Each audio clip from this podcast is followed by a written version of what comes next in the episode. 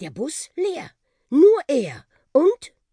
Und der Buschi, jawohl, das bin ich. Der alte, aber immer noch coole VW-Bus von der Uschi. Wir sind zusammen um die Welt gefahren. Matteo überlegte. Konnten Busse reden? Also, wie, wieso? Wieso, wieso? Überflüssiges Wort. Ist ebenso. Und ich freue mich sehr, dass hier mal wieder jemand vorbeischaut. Also, ich bin der Buschi. Und du? M Matteo, piepste Matteo. Ganz geheuer war ihm die Sache nicht. Sollte er schnell in den Laden laufen zu Tante Uschi? Hey, Matteo, du musst keine Angst haben. Wir sind ebenso, die Uschi und ich, schon immer. Lust auf eine kleine Spritztour? Matteo zog die Beine an. Du hast aber gar keine Räder. Überflüssig. Wo willst du hin? Ein netter Bus, dachte Matteo, aber ein bisschen angeberisch. Wie sollte das gehen ohne Räder? Einfach mal so rumfahren, hm? forderte er ihn heraus. Ha, hi, ho, rumfahren, du bist lustig. Okay, rechtes Pedal drücken und dann lenken. Matteo nahm das Lenkrad in die Hände, streckte das Bein aus und drückte das Pedal durch. Da ging ein Ruck durch den Buschi. Los geht's, schrie er begeistert, und dann hob er vollkommen geräuschlos, leicht ruckelig ab in die Luft, immer höher und höher. Uschis Laden, das Dorf und die einzige Straße, die durch es hindurchführte, wurden kleiner. Matteo starrte wie versteinert aus dem Fenster. Er konnte nicht mal schreien, so versteinert war er. Vor Schreck einerseits und vor Begeisterung andererseits. Wenn du jetzt noch lenken würdest, würden wir nicht gegen den Kirchturm knallen, weckte ihn der Buschi und erschrocken riss Matteo das Lenkrad herum. Gerade noch rechtzeitig. Er konnte den goldenen Hahn auf der Kirchturmspitze direkt in die Augen sehen. Puh, machte Matteo, und der Buschi kicherte, ruckelte und zuckelte mitten durch einen empörten Vogelschwarm.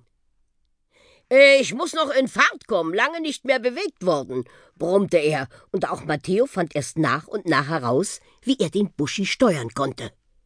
Schaltknüppel nach vorne, ging der Buschi runter und nach hinten hoch. Hui, tauchten sie unter einer Hochspannungsleitung durch und sui, flogen sie darüber hinweg. Matteo beschloss, etwas höher zu steigen und lenkte den Buschi über das Dorfschwimmbad. Da war die Hölle los bei dem schönen Wetter und der guten Luft. Und sogar die Kinder, die sonst vor Tante Uschis Laden herumlungerten, konnte Matteo ausfindig machen. Er kicherte.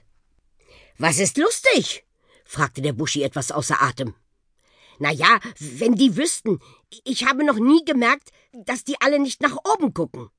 Machen sie nicht. Sie haben meistens unten genug zu tun. Und wenn doch mal einer einen Blick in den Himmel wirft, dann ist der Buschi schon wieder weg. Matteo kam es nicht so vor, als wäre der Buschi so ein Flitzer. Er hatte eher das Gefühl, als ging ihm gerade die Puste aus. Komm, wir fliegen zurück, sagte er mitleidig. Echt, Mann, hey, ich könnte noch. Pff, pff, ewig. Matteo grinste. Aha, also doch ein Angeber. Tante Uschi sucht mich bestimmt schon, ließ er es dabei.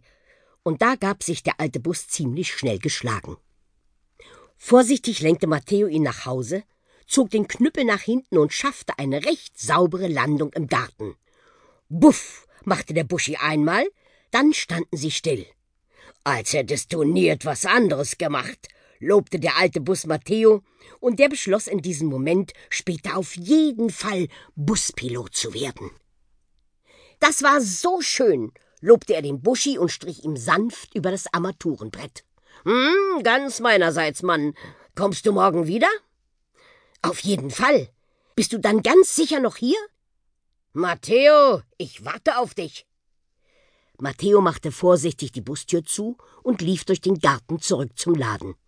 Den schloss Tante Uschi gerade ab. Du warst aber lange weg. Siehst du, wie gut dir die Luft getan hat? Du hast ganz rote Wangen. Ich habe den alten Bus entdeckt, sagte Matteo.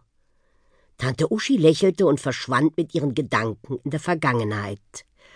Ach, der Buschi.